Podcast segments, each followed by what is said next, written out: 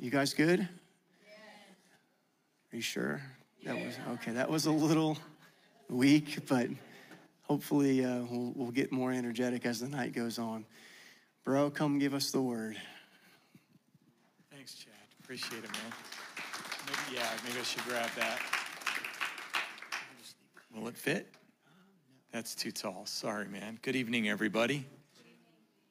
You're going to get me a smaller one? Thanks, bro. Praise God. The wisdom of God provided for our salvation, the perfect way. Jesus Christ, sent from God as the eternal Son of God, was crucified for our sins, was raised from the dead by God. Amen. We believe that. We believe that a man was crucified. His name is Jesus. He was crucified for our sins. He was buried, and on the third day, God raised him from the dead. We believe that death has been conquered and that atonement for our sins has been provided and it's applied by God to our lives when we believe. And then Jesus was exalted to the right hand of God, from which position he will return to judge the earth and to establish his kingdom. Jesus is king, he is Lord, he's alive from the dead. By the grace of God, by the mercy of God, coming out of the awesome love of God, our Father has provided the way for our salvation. God is good. And the design of that plan and its execution were absolutely perfect. So, by the wisdom of God, our souls are saved, and Jesus is King. Our souls are saved if we believe. In light of this great lordship of Jesus, I would like to pray for you all as we go into our, our message for tonight. I would like to pray that the, the activity of the Spirit would be manifest in your life if you have needs. Because after Jesus was exalted on high, in his name and through him, God poured out his spirit upon us. And now, according to Ephesians chapter 1, which you all know because you're experts in Ephesians, we are blessed with every spiritual blessing in the heavenly places in Christ. So I'm going to pray for these grace gifts and these blessings to be manifest in your life as testimony to the lordship of Jesus and the great wisdom of God in which you are walking. So let's begin this portion. If you don't mind, let's we're going to pray, but if, if you don't mind, if you're okay with it, let's stand together.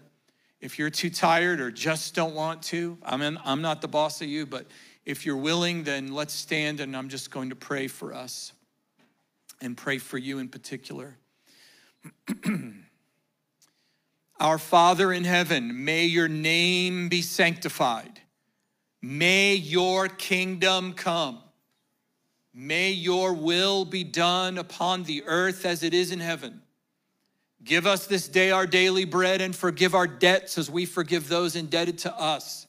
And lead us not into temptation, but deliver us from the evil. We praise you, God, for your awesome love. You are wonderful. You are transcendent, yet you are intimate and present. You are sovereign, and yet you are tender hearted and close to us. You are the judge of all, and yet you're the shepherd who cares for our souls. You are wonderful. You're the only one who's God from everlasting to everlasting. And yet your presence is with us so tenderly and sweetly, and at times even quietly, gently. You are amazing. You are, you are awesome. We bless your holy name. We give you thanks and praise, and we confess that Jesus is crucified and risen and ascended on high. He's the sovereign king and he's returning. And we bless your holy name, wonderful Jesus. And now, Father, I'm asking you to manifest your spirit in power in the precious lives, the hearts, bodies, minds, and families that are represented here in Jesus' name. In Jesus' name, sweep through this place, Lord, like a, like a, a, like a fire driven by the wind to bring cleansing and purity and blessing to our hearts and lives in Jesus' name right now. Amen and amen. Amen. Thank you so much. We're going to continue to talk about wisdom. I'm going to read at the beginning tonight from Deuteronomy chapter 4.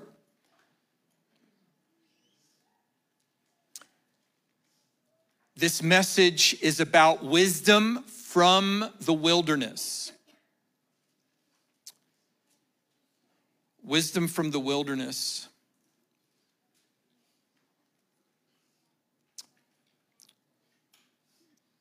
You know, in Proverbs it says there's, you know, we should be eager for wisdom. It's more precious than gold, right? It's very, very, very costly all the treasures of the earth actual currency, digital currency, all kinds of gold and silver, whatever's worth anything, all of it put together, multiplied exponentially, is, is, is, is cheaper, it's, it's, it's less valuable than the wisdom of God, which He grants freely.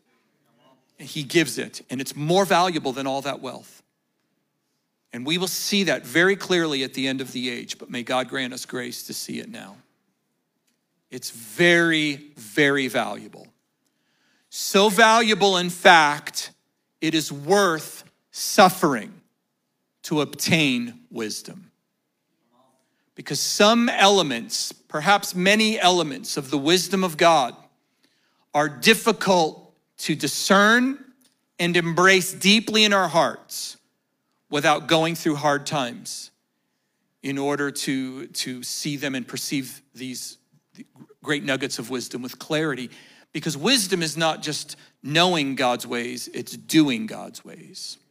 Wisdom is smart enough to say, I'm not just going to keep this in theory. The whole point of wisdom is to develop character based on my understanding of God. And there are some things in that realm that we just can't get unless we go through difficulty. That's just the way it is. We know that because Jesus Christ was absolutely, utterly perfect. He never sinned, though he was tempted in all things and yet he still had to go through suffering to learn obedience. He was not unlearning disobedience. He only ever obeyed. But still, the scripture is explicit in Hebrews chapter 5.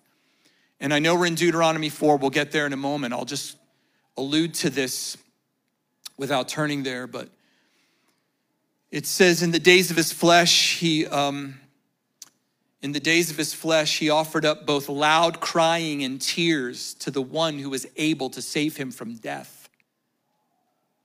And he was heard because of his piety.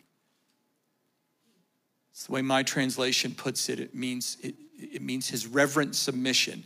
In other words, even during very difficult times, he maintained a submissive attitude toward God. And then it says, and although he was a son, he learned obedience through the things that he suffered. And having been made perfect, he became the source of eternal salvation. It does not mean he was imperfect before. It means that as a human, he still had to develop into the fullness of his personhood and personality to be the ripe enough fruit, so to speak, so that his blood could cleanse us of our sins. He had to come to, into age at 33 years old, fully tested, fully proven, and now he can be the source of eternal salvation. And he could only get to that point, according to Hebrews chapter 5, beginning in verse 7, through suffering. Psalm 119 says, Until I was afflicted, I went astray, but now I keep your word. I come to you as someone who's imperfect, as someone I believe was sent here this weekend, who has given some attention to the word and studied over the years, who has sought even more than that to implement the word of God in my life. And now, as someone who's gone through the hardest wilderness of his entire life, I'm coming to you speaking about some things that I've learned from the scriptures while in the pressure of the wilderness. This is why the way I look to you right now is a little bit different than my picture on the wall. I have more gray hairs and they're longer now. because I've been in the wilderness. As you can see, I'm completely a wild man now. Not really, but I have all this hair. I'm, it's probably my swan song because it's getting thin up here. So it's like my last hurrah. No, that's not the point. The point is, it's just, it's been a spiritual time. I feel like I've lived a thousand lives in the last two years. And man, if I'm going to go through all that, I'm going to come out the other side with at least a little bit of wisdom. I'm going to get something out of this.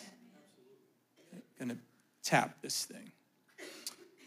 And so, what I want to share with you tonight will come out of my experience in the wilderness, but facing the scriptures as I was doing so, keeping my face in them and contemplating them. And I believe experiencing them and experiencing God in ways that I did not know I would ever experience God. And finding things in my soul that I did not know were there. Some of them were good, I guess. I'm not my own judge, right? Some of them not so good. Part of the wilderness is you get squeezed and the juice comes out. Come on. God wants people so ripened and developed in wisdom that when you squeeze the grapes, sweet wine comes out, not sour. You can't tell unless you squeeze. And that wine that comes out is for the world. It's for the people around us to taste and see that Yahweh is good. How blessed is everyone who takes refuge in him. I'll tell you, there's some prayers I prayed in the wilderness that God never yet answered. But there's other ways he made himself known to me that were shocking. It's like, why did this come so easily and you came to me so sweetly and so faithfully, but other things did not get answered or solved and the suffering continued? I don't know, but I didn't write the story, you did. I'll just enjoy you and walk with you. It's the nature of the wilderness.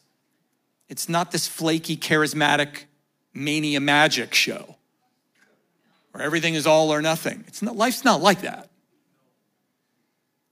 And we need wisdom to know that so we could be full of faith. And I'm telling you, man, in Jesus' name, performing miracles on the streets, in the house.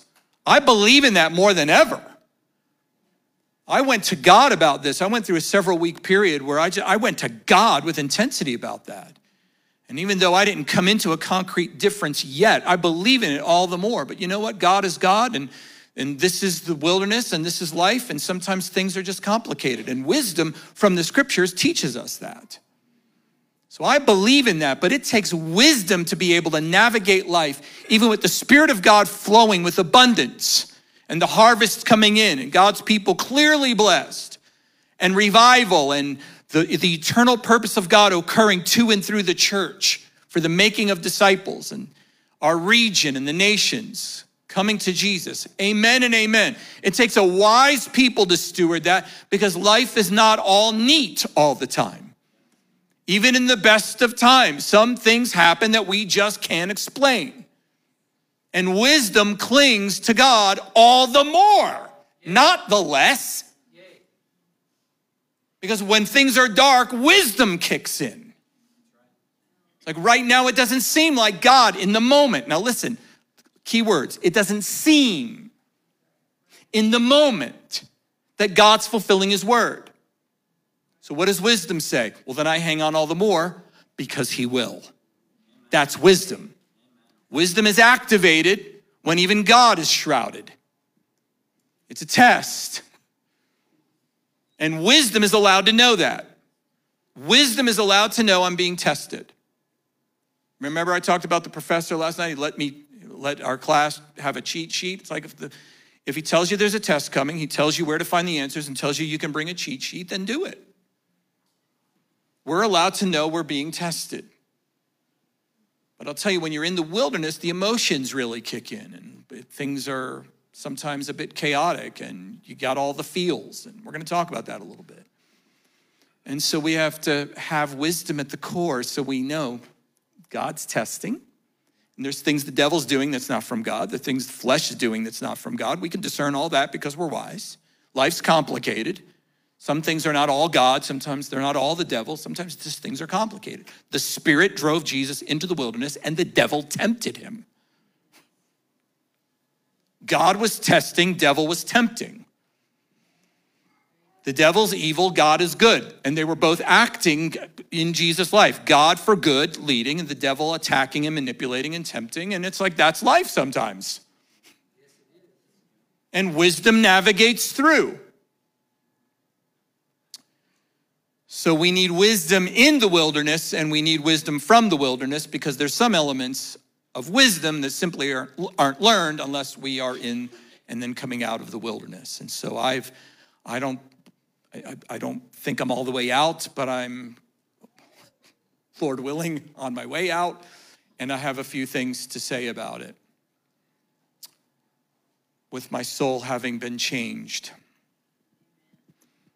I am not claiming anything more than some change. You understand that. I, things are, you know, life, I, I have more life to live and grow. but you know that you're, you're weak and going through things when the Holy Spirit has to tell you, you're not losing your mind.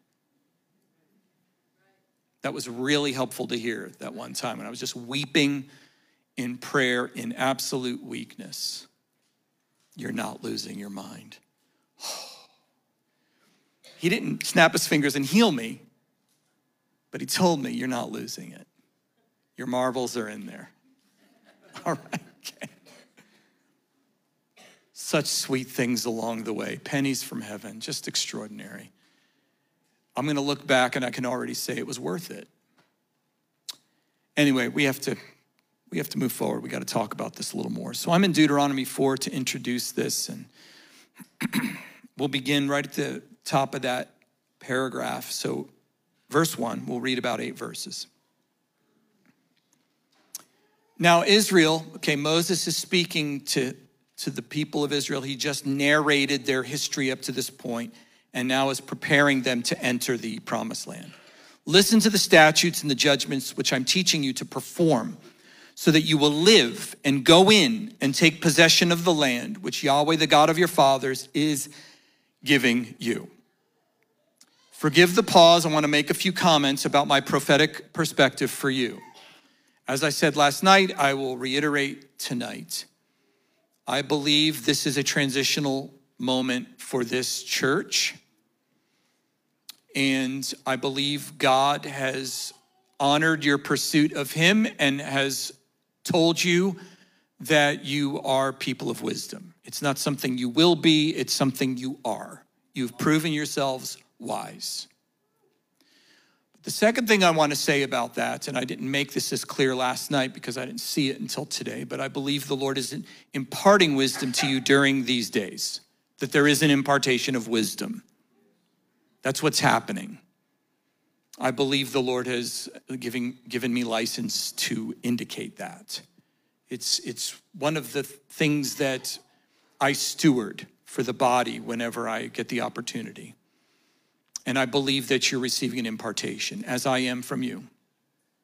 And then, thirdly, which I did make clear last night, uh, you are moving into a season of greater wisdom because that's the nature of wisdom. When you have it, it means you're always getting more because that's what wisdom is. It's always acquiring more wisdom. So your pursuit of wisdom will continue, but there'll be great favor and capacity to obtain ever more. I pray in greater measures than ever before at a greater rate.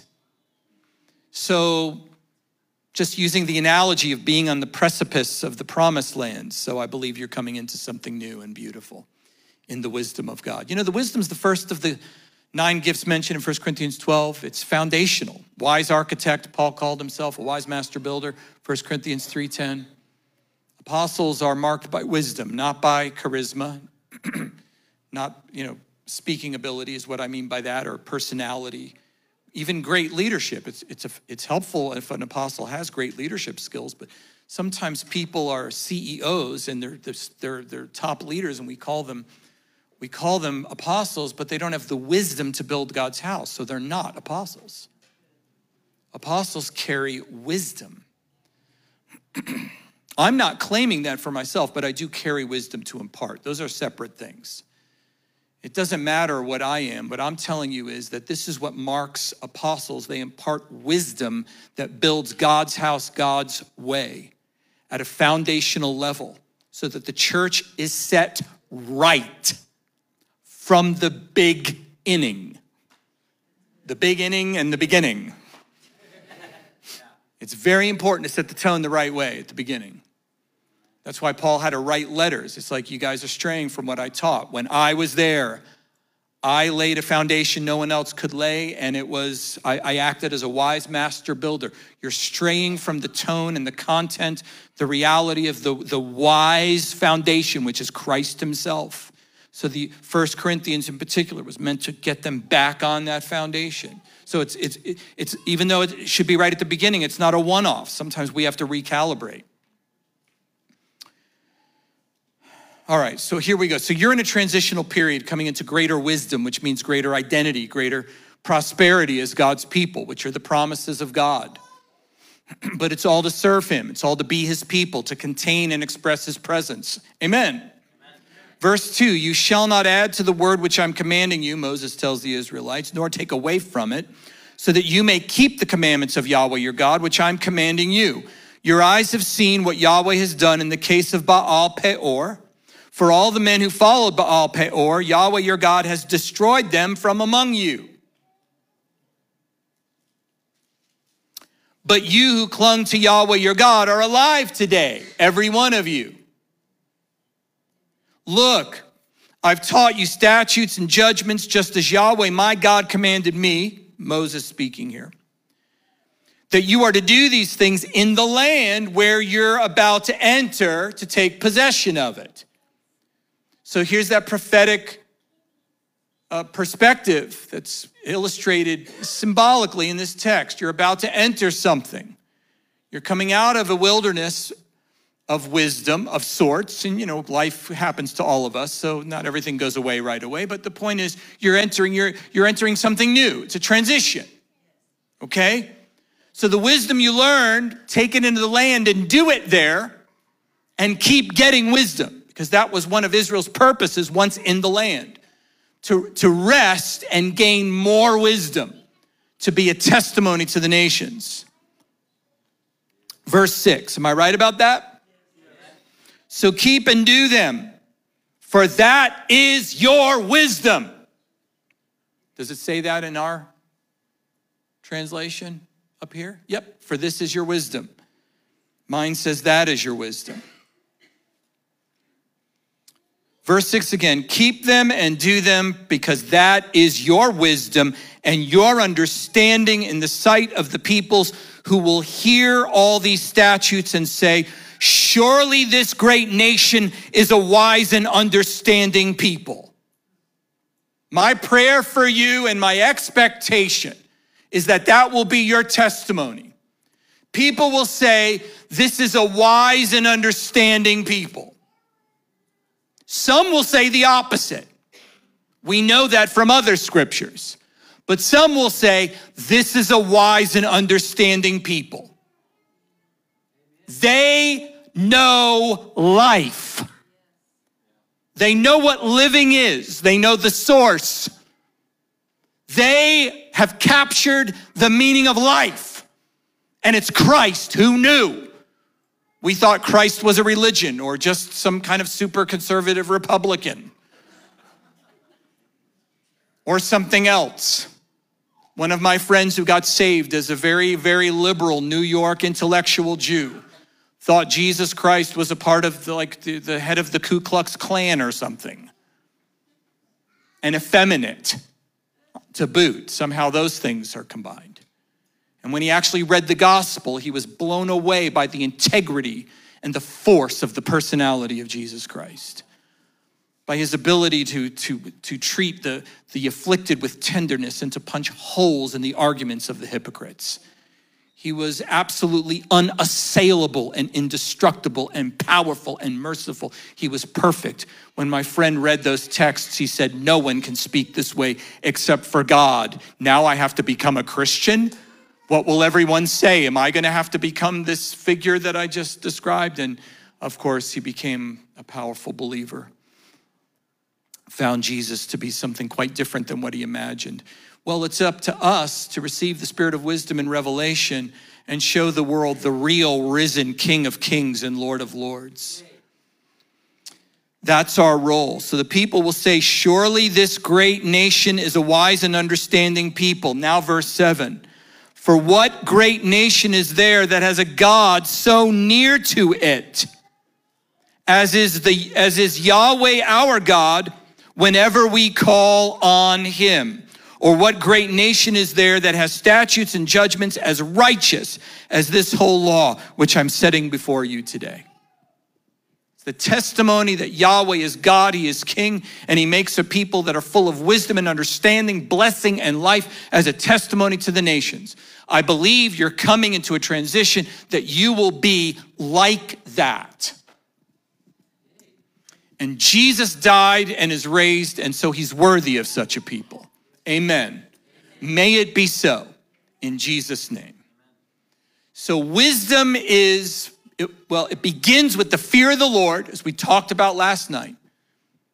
Recognizing God as God and submitting reverently to Him as if He is in fact God and we in fact are not. That's the fear of the Lord. To recognize that and thereby make covenant with Him is the beginning of wisdom. We don't have wisdom till we begin there. Then once we're in, wisdom means so, first, the fear of the Lord. Number two, learning his ways. Not as if our life depended on it, but as, as if that is our life to learn his ways. And then, thirdly, to adopt them into our behavior. Or put another way, learn his ways and walk in them. Wisdom is clarified, crystallized, and glorified in the New Testament. This Yahweh, whom we fear in the Old Testament, and I say fear in the positive sense of reverence and awe, not being afraid of him in some kind of carnal terror, which is an implicit accusation that God is not good. Reverent fear recognizes that he's good, but he's also God. So there is some trembling involved, but he's still nothing but good and loving and kind. So it's not being afraid in a terrified sense, but it's a reverential fear that does recognize him as God. And even when he does reveal himself and it's nothing but goodness, sometimes we shake because of his godness and our recognition that we're imperfect in his presence. That's, there's just fear involved in that. It's the, he puts his hand on us and says, Don't be afraid. But we have to go through that to get to that hand. Anyway, that's what I mean by fearing Yahweh. It's not a different God, it's the same God in the Old Testament, but what's called the fear of Yahweh and other things in the Old Testament becomes believing in Jesus in the New Testament. Faith justifies. So, faith is a pledge of loyalty. It's making covenant. It's where wisdom begins when we believe, pledging our loyalty to Jesus. The way Jesus put it so covenantally if any person will come after me, let him deny himself and take up his cross and follow me. Now, that's the fear of the Lord. That's not commitment. Come on, that's surrender. That's absolute covenant. That's entering a relationship that says, You are God and I'm the person, and you're my God and I'm your person, and we just belong together. I'm yours. So even though we're liberated from the slavery of sin, the apostles could still call themselves slaves of Christ because we're his property, he owns us. If any man will come after me, let him deny himself and take up his cross and follow me, Jesus said. For whoever would save his life will lose it, but whoever will lose his life for my sake will find it. For what is a man profited if he gains the whole world but forfeits his soul? Or what will a man give in exchange for his soul? Truly, I tell you that when the Son of Man returns, he'll come when the glory of his Father with his angels, and then he will repay every man according to his works. I think I skipped part of the passage, but you get the idea. Jesus calls us to carry our cross. So fearing the Lord becomes believing in Jesus and carrying our crosses and following him. The formula is the same, but it becomes clearer and more glorious. We believe in Jesus, We learn the Jesus way and we do the Jesus way.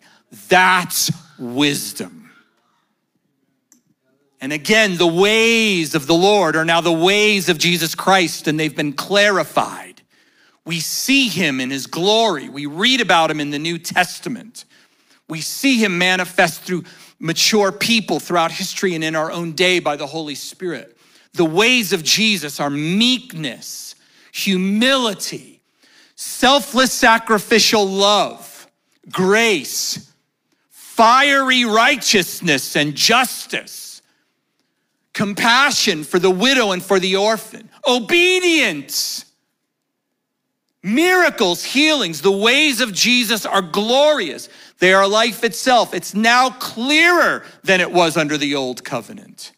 So we learn those ways. That's what wise people do. They learn the ways of Jesus and then they walk in those ways. And all of those ways now in the new covenant are typified, exemplified, and summarized by the cross. The cross says covenant with God, and we take up our cross like we just quoted. We follow Jesus because every one of those virtues and the many others in the array of virtues that constitute Jesus himself, that are the ways we're learning, all of them come only when we can deny ourselves and then put our eyes on Jesus and follow him. Learning his ways and doing them, it's all exemplified by the cross, and that is wisdom. And again, that's why in First Corinthians, especially chapter 1, verse 17, all the way through chapter 4, that Paul talks about the cross is the wisdom of God, even though the world calls it foolish. So that's wisdom. Elements to this wisdom I'm describing to you only come in and then through the wilderness.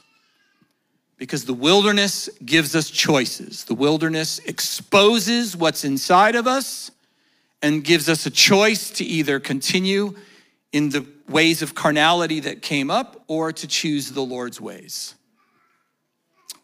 In fact, we read from Deuteronomy 4, over four chapters in Deuteronomy 8. You don't have to turn there, but the Lord said, You know, when you were in the wilderness, I tested you. I withheld food, I kept you in that, that rocky, arid terrain. That's my paraphrase. Because I wanted to see what was inside of you. To see if you would obey my commandments and a whole generation failed and had to die in the wilderness. Because we just don't know what's inside of us until the wilderness. And then when it comes up, we have to start making choices. I'm either going to be wise and not be ashamed of the shame that came out and not have to put on a face for people, which is stupid. It's foolish, it's not wise. And I'm going to walk in the ways of the Lord. I'm not going to be concerned of whether or not God's meeting all of my needs. Right now, my, my feast is just manna. That's all we're getting these days at certain times in the wilderness. There was quail, but like, it's because they were complaining about the manna. It's like, you know, we're going hungry even when we're eating. There's a hunger there. There's a lack of a level of satisfaction that we in the West think we're entitled to. The Lord says, I withhold that sometimes because I want to see what's in you. Is your character rooted in your comforts and circumstances, or is it rooted deep in the soil of God's word? So when the weather changes and things are taken away, you and I can be exposed not as trying to derive our character from the atmosphere which changes, but we're deriving our character from the God who abides inside of us so that we are immovable. And the fruit we bear is, is never threatened by the changes of the atmosphere and the circumstances, the way people are treating us, and whether or not we're getting all the blessings we want and, and everything else. You see, I, I, I love reality. I love real life. I don't like the, the superficiality that the Western church has often put on so that it's a show. You can fake it. You can fake it until you don't make it. I don't like that. I like it just to be real all the time. Real people actually growing, actually doing life together, actually forgiving and giving grace and mercy when needed, actually changing and repenting and saying you're sorry and we move on together. The, the, the real things actually happening instead of just putting on a face and you find out there's a complete different life going on in the background. And everybody was duped because you could fake it for the camera. What you see is not what you get. When God is the opposite, exactly what you see is exactly who He is from eternity. You see light when, if you come into His presence, Revelation 4, wherever, He is light through and through, all through eternity. There's no surprises, there's no variation or shifting shadow, right?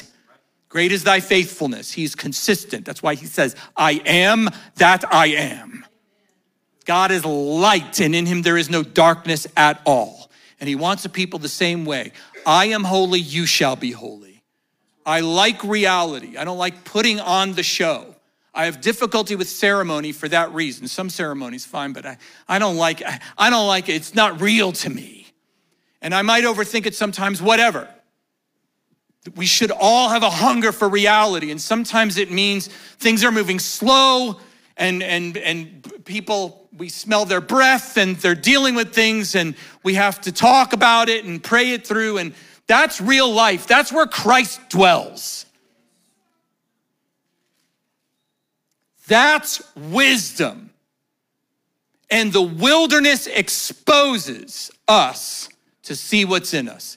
And that's okay. When that happens, be wise. The wisdom brings pressure for this very reason. The wisdom even brings suffering because we're being tested. And sometimes we have to go through trials to learn God's presence in new ways. Like Smith Wigglesworth would say, you're not transformed during a singing meeting. Now, some people would beg to differ. They're like, man, I've, I've been to services that changed my life. Okay, I'm sure he would qualify it too. Amen, of course. You gaze at glory, you're transformed. I'm sure that most of you here have been transformed in meetings in this building. But he was making a point. You can't just have the dopamine hit of the excitement during the meeting. You can't just lust for that all the time. and just conferences and conferences, exciting meetings and all the time like we do. I don't mean we, we, but it's out there.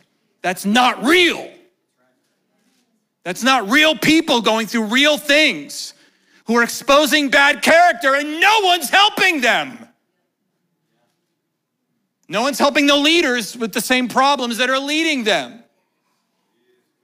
The wilderness exposes all of that so we can deal with it. Suffering brings us into contact with new aspects of God's presence during times like that. I don't know if I've cried my entire life as much as I've cried in the last two years. And I'm not easy to cry.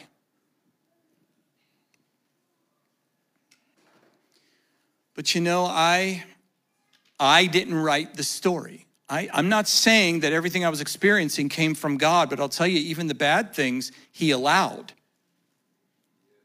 And that's His prerogative.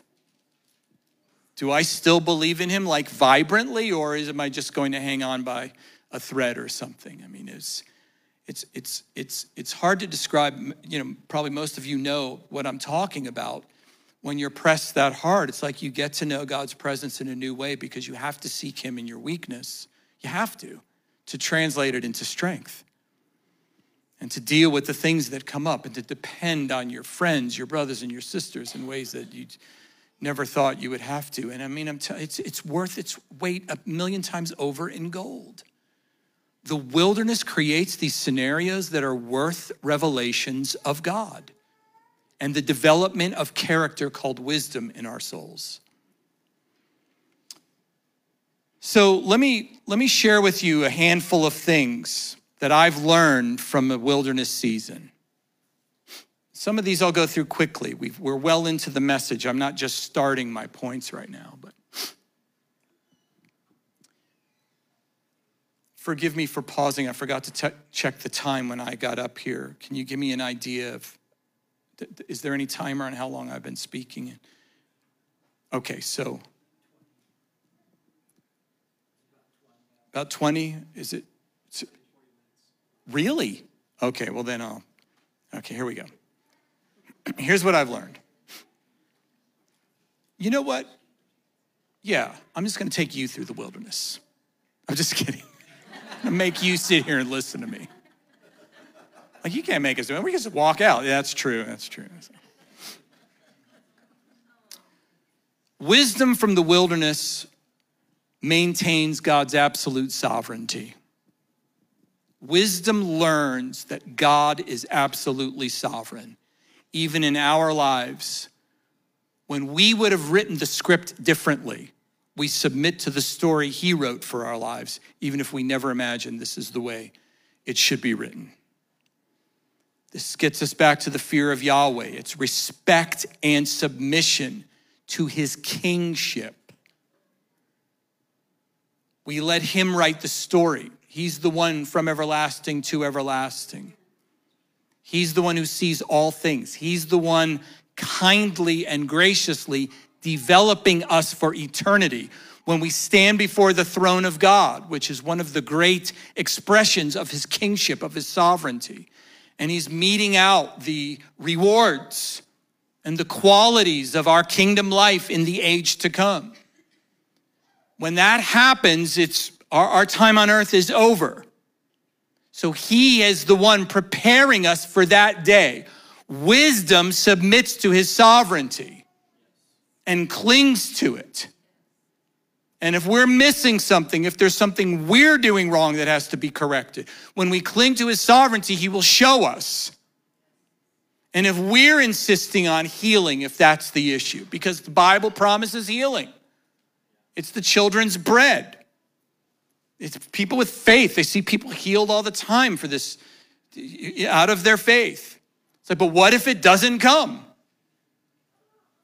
What if you're doing everything you need to do? You're like, you know what, Lord? Show me what you need to show me, and I will stretch my faith wherever it needs to be stretched, but I am submitting to you. The fear of the Lord is the context for vibrant faith. In other words, we don't take God's promises and pull his arm behind his back and try to hold him hostage by his own promises. That's testing the Lord, it's not believing the Lord.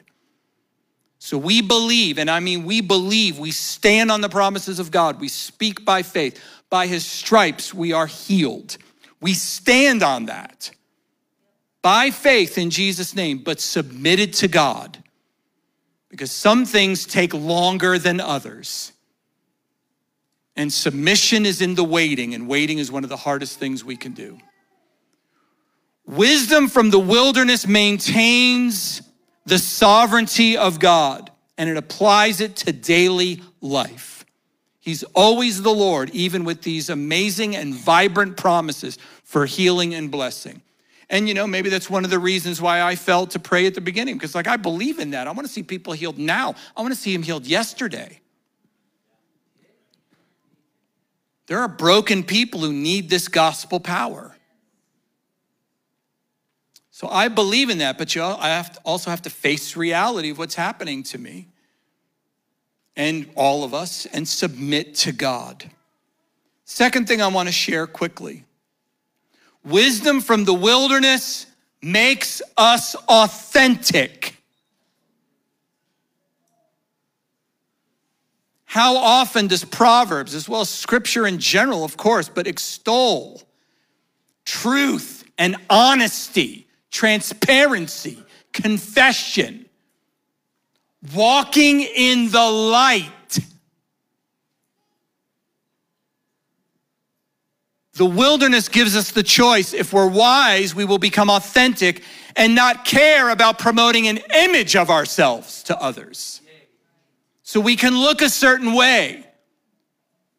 One popular writer today calls it and it's probably getting it from p- people he's learned from in the field of psychology, but it's projecting a false self.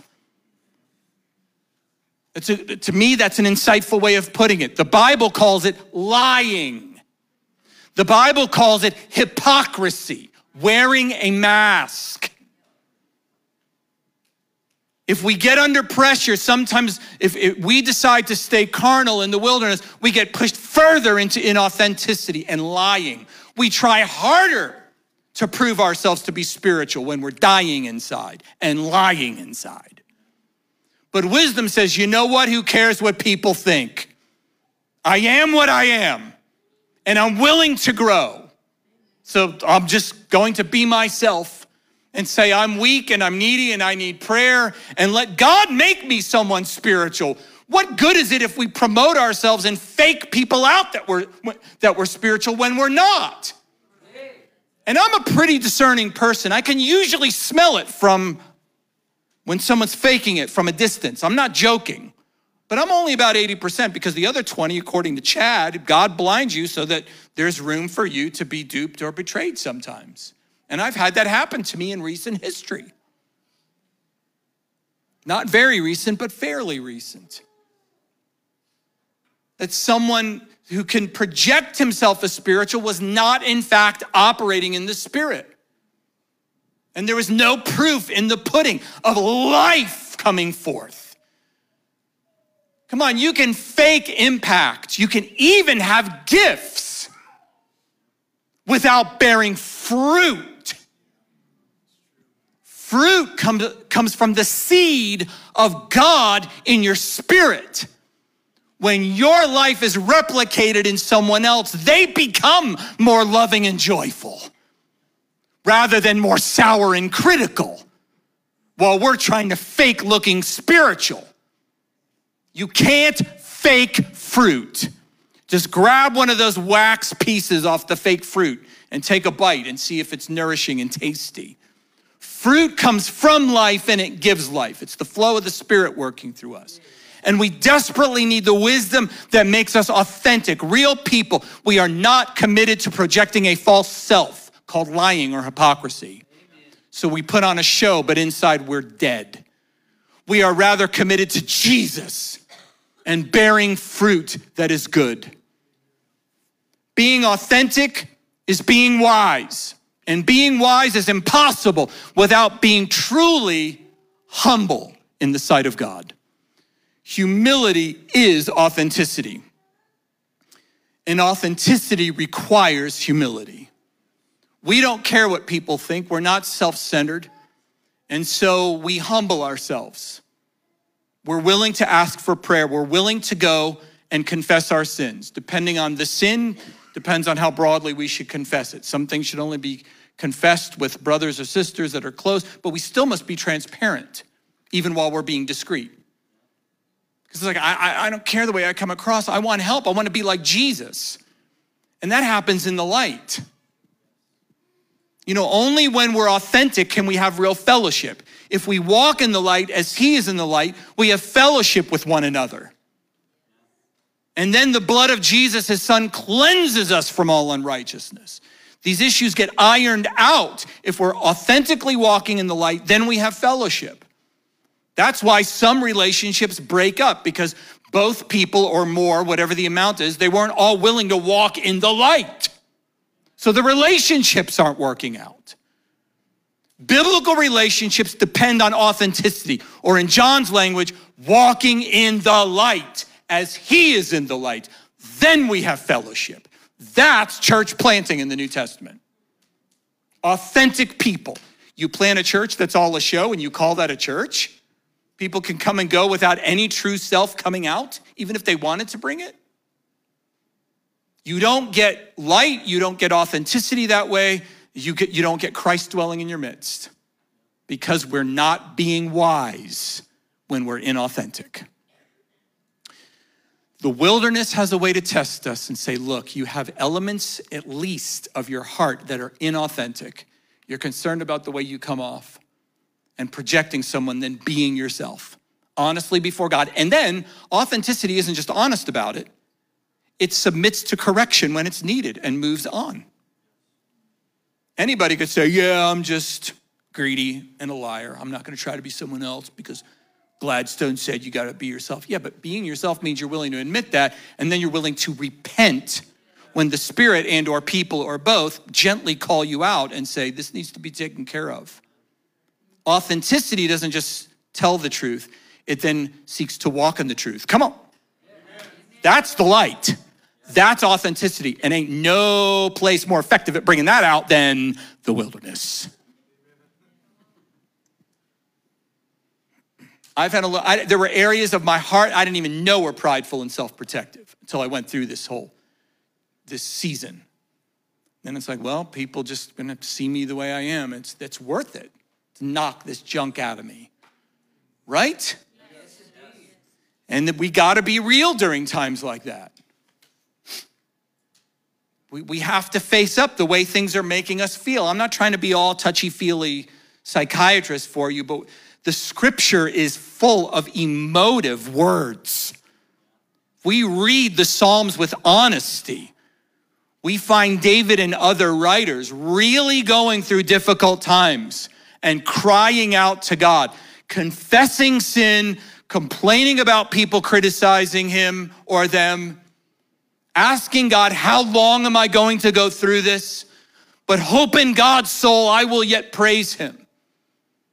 Authenticity means finding our voice in the Psalms and praying our honest feelings to God.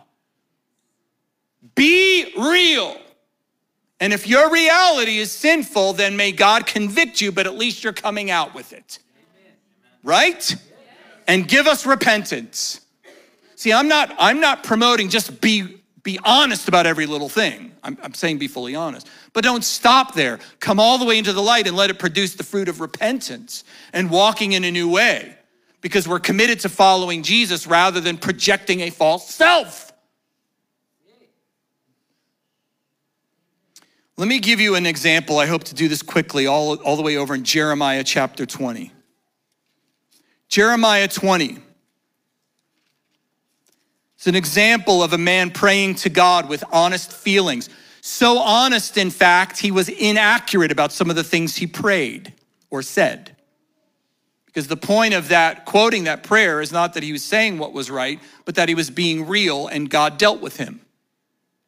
We're better off being real and letting God deal with us than faking it and not letting God in. Jesus told the parable about the son that said yes and then didn't obey. He didn't go out into the field. Go into the field, yes, and then he never went. It's duplicity. I say one thing, I do another. Then the other one says no, and he thinks better and he goes. And Jesus is like, Who did the will of the Father? The one who said no, but did the will of the Father. So sometimes our first reaction is, eh, and then we're like, yeah, yeah. But at least you were honest. The first guy's dishonest. But the second guy was honest in his no. He was honest, but then it translated into obedience. So he was real all the way through and wound up doing what was right. There's more potential that way. Hence, Jeremiah, his kind of his prayer journal was quoted here, verse 7 of chapter 20. Look at this translation says, You induced me and I was persuaded. Mine says the same thing. You persuaded me and I let myself be persuaded. Some translations say this. Many of them say this Lord, you deceived me and I am deceived. He was cracking under the pressure because when he obeyed the Lord and delivered the word of the Lord, he got nothing but persecution and pain, no matter what he said. People did not respond, they did not repent. He just got beat up and imprisoned and talked about and criticized. And he's like, Lord, where's the fruit of this? You called me to the ministry. You gave me this great thing. You told me what you say you'll, you'll plant, you'll uproot, you'll build, you'll establish. And I don't see any of that. You deceived me.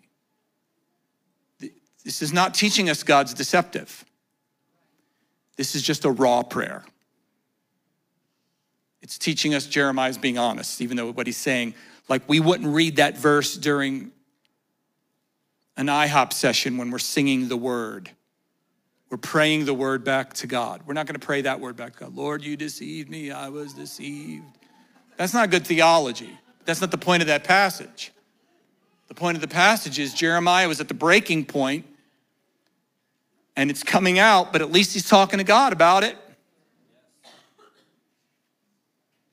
Goes on to say, You overcame me and you prevailed. I've become a laughing stock all day long. Everyone mocks me because every time I speak, I cry out, I proclaim violence and destruction because he was, he was prophesying the, the, the, the, um, the judgment coming from Babylon and exile and everything. Because for me, the word of Yahweh has resulted in taunting and derision all day long. He's complaining about his ministry. So the, the, implication as we get to verse 9 is he tries to quit as a result. It's like, great, this, you know, I did what God told me to do and it's given me nothing but disaster, so I quit. More honesty. But he says, but if I say I quit, if I say I won't remember him, I won't speak anymore in his name, then in my heart it becomes like a burning fire shut up in my bones, and I'm too tired of holding it in. I can't endure it.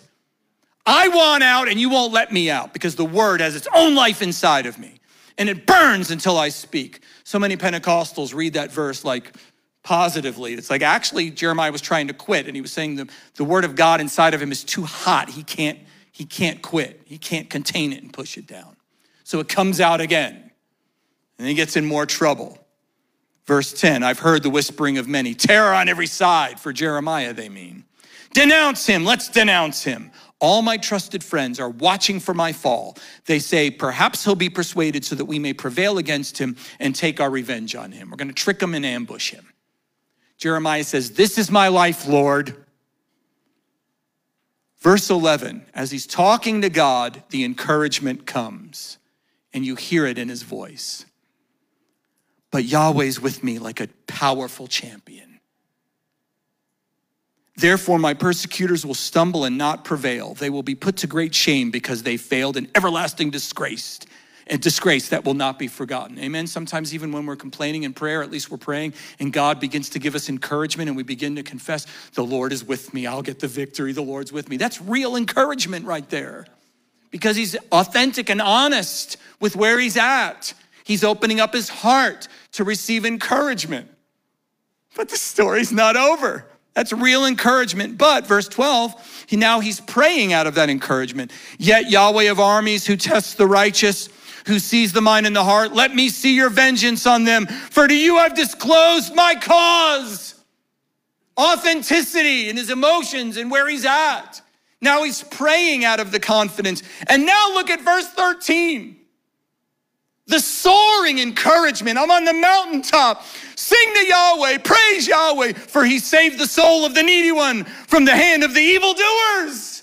Verse 14 Cursed be the day that I was born.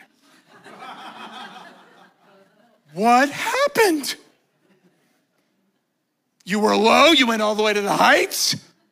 And then the next verse, your journal entry is Cursed be the day I was born. Not I wish I wasn't born. Cursed be that day. What happened? I'll tell you what happened ups and downs. Life is hard sometimes.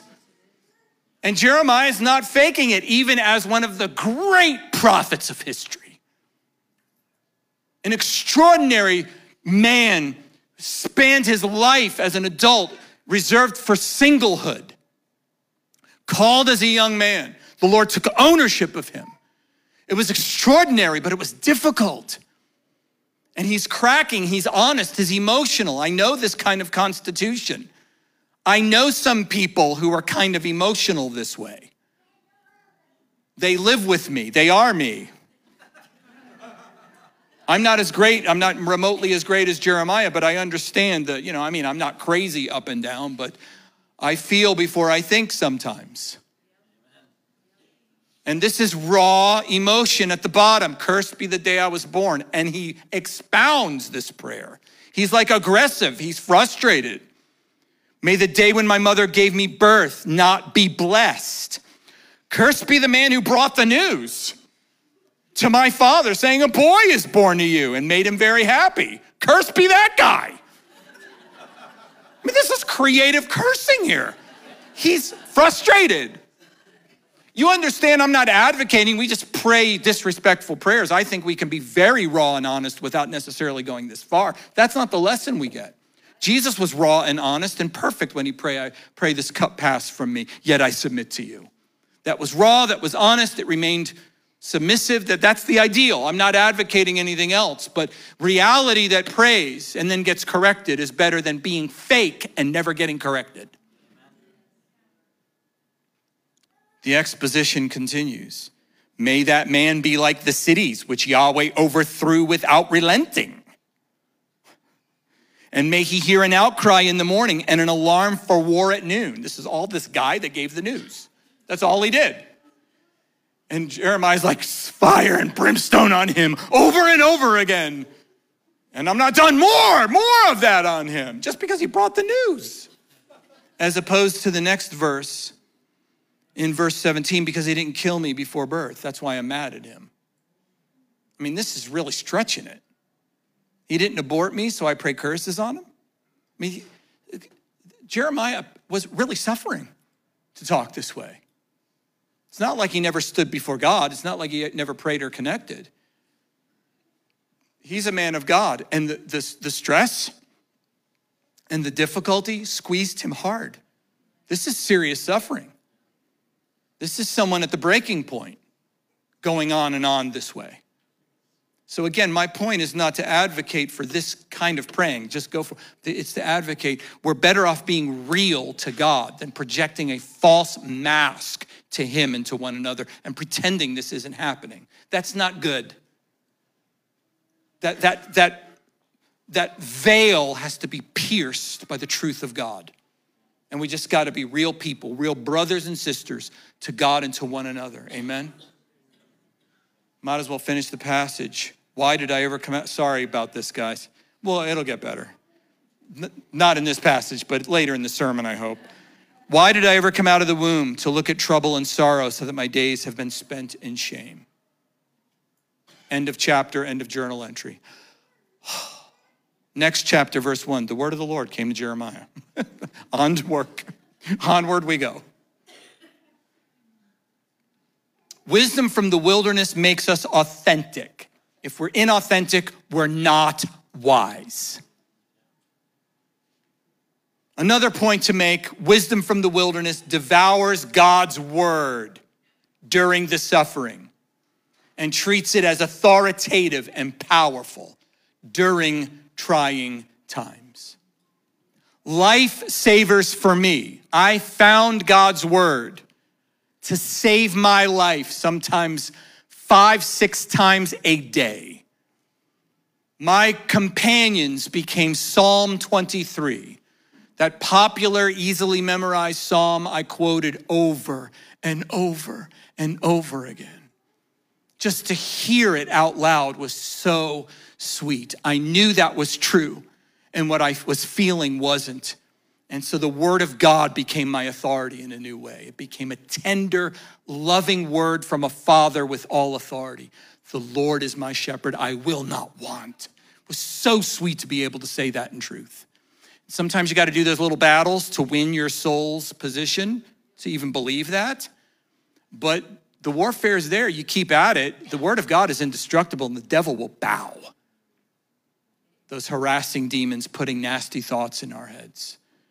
Here's Yahweh's my shepherd. I shall not want. He makes me lie down in green pastures. One of my friends from Arkansas, South Arkansas, I don't know if you guys are in a contest with other parts of Arkansas you guys have really blessed me. But this guy sent me a verse once as the Lord will sustain him on his sickbed and then will raise him up. Oh, it was just one little verse. Here I am, Mr. Preacher. I studied the word all my life. And just this one little verse just revives me. It was like I heard it for the first time. It was awesome. I keep going back to that one verse. Romans 5, another passage I won't have time to look at tonight. I wanted to my constant companion. Therefore, having been justified by faith, we have peace with God through our Lord Jesus Christ, through whom also we've obtained our introduction by faith into this grace in which we stand, and we boast in hope of the glory of God. Amen. But not only this, but we boast in our tribulations Oh, thank you, Lord, for saying that. Knowing that tribulation produces endurance. That's me. I'm going to endure. And I quoted, I know it by heart. It's not that much. I know it by heart.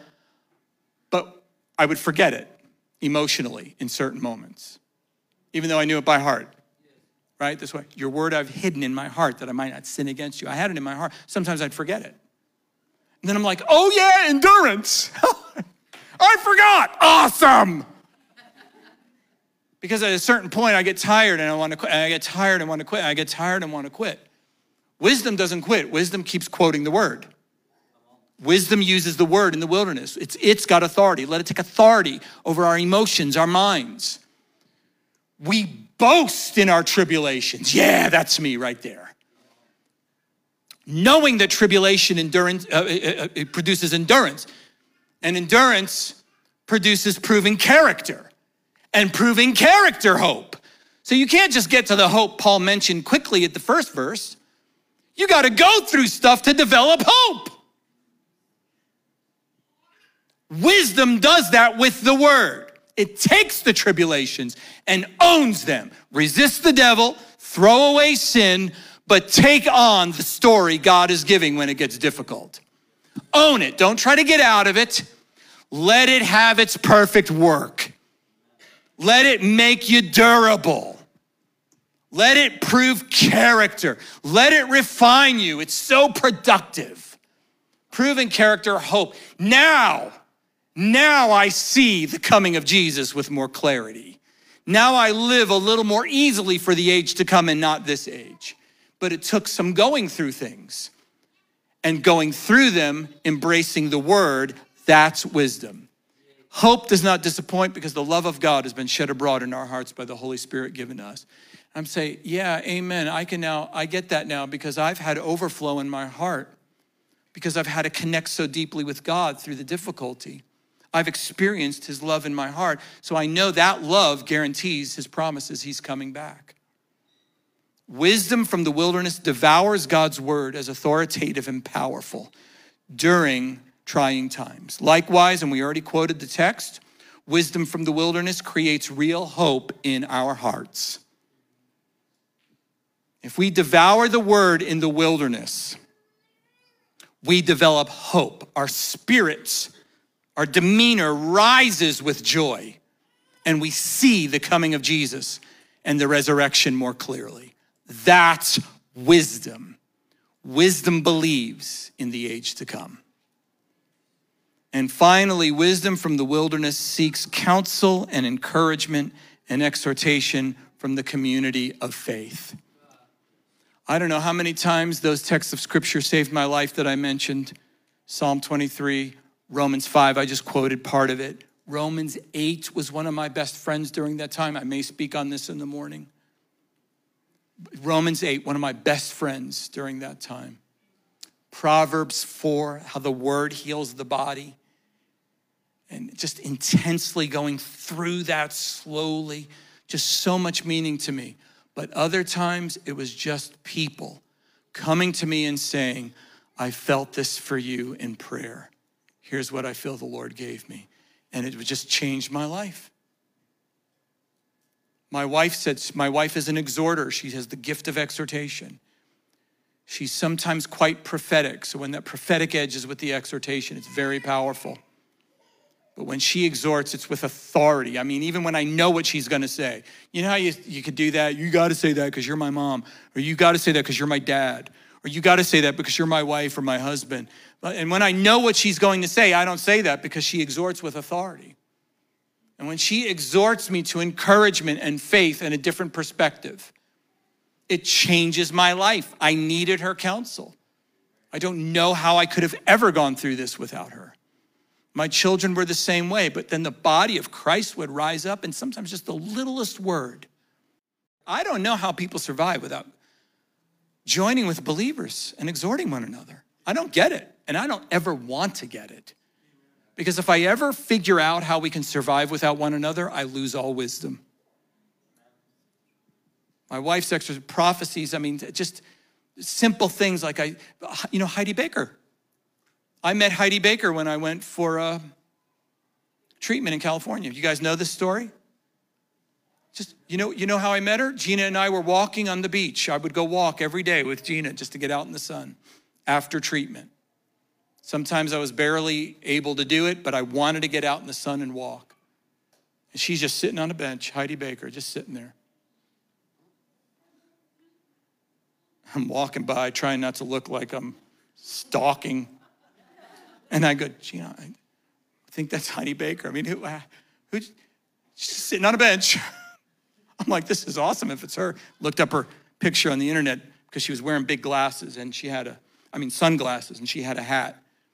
So I needed to find a picture that showed her from the side so I could look at her from the side and see if that's her nose. Because I didn't want to walk up to her. I was, I just kind of felt shy to do that in case it wasn't her. And I looked at the picture. I said, Gina, I think it's her. Gina went right up, and Heidi Baker loved on us and prayed for us, prayed for me. It was just so precious. What a, what a providential moment. We met Heidi Baker out there because she was recovering herself from a back thing. And she was just days away from going back to Africa. And we met her, just sitting on a bench by herself, listening to, I'm sure it was worship music. I, we didn't hear it. She was outside walking and had sat down, and that's where I saw her. And she said to me three times, I feel like, I feel like you're gonna come all the way through this. I feel like you're gonna get all the way better. She said it three times. I'm like, yeah, I'll take that. Just seeing her there was providential. But hearing that, and that's random. I got most of it from our church, but the point is wisdom receives the counsel of the saints. If we're better than everyone around us, we're not wise. If we're not deferential and submissive and receptive and teachable, we're not wise. And the wilderness will teach us you need the people. Primarily, you need God, but there are certain things He'll only say through the people because that's the way He designed us. And wilderness wisdom seeks the counsel and the prayers, exhortations, and prophecies of the saints. How blessed are we to have one another. Talk about a support system, a, a, support system that flows with the river of God. Let's stand and let me just close in prayer, praying that God will grant us wisdom, even in and from the wilderness. Father, first I just want to say thank you with all my heart. It is a privilege higher than I can articulate to just talk about your word with other people. And all of us get that opportunity in some capacity. And it's just amazing that you would not just salvage us from the trash heap, but that you would dignify us as your children and put your word of truth in our mouths. Thank you. Now I ask you, Abba Father, in Jesus' name, for this congregation for everyone here and everyone who could not be here tonight, but who's a part of the church here, part of the church of the city and region. The true blue saints of God who call upon your name, who believe in Jesus, I pray. Grant your people the spirit of wisdom and of revelation in the knowledge of you. Father, I pray that the eyes of their hearts would be enlightened so that they might know what is the hope of your calling what are the riches of the glory of your inheritance in the saints? And what is the surpassing greatness of your power toward us who believe?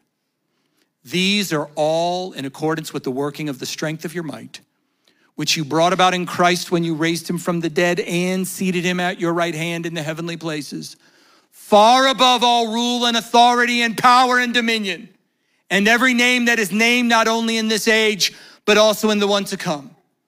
And you put all things in subjection under his feet and gave him as head over all things to the church, which is his body, the fullness of him who fills all in all.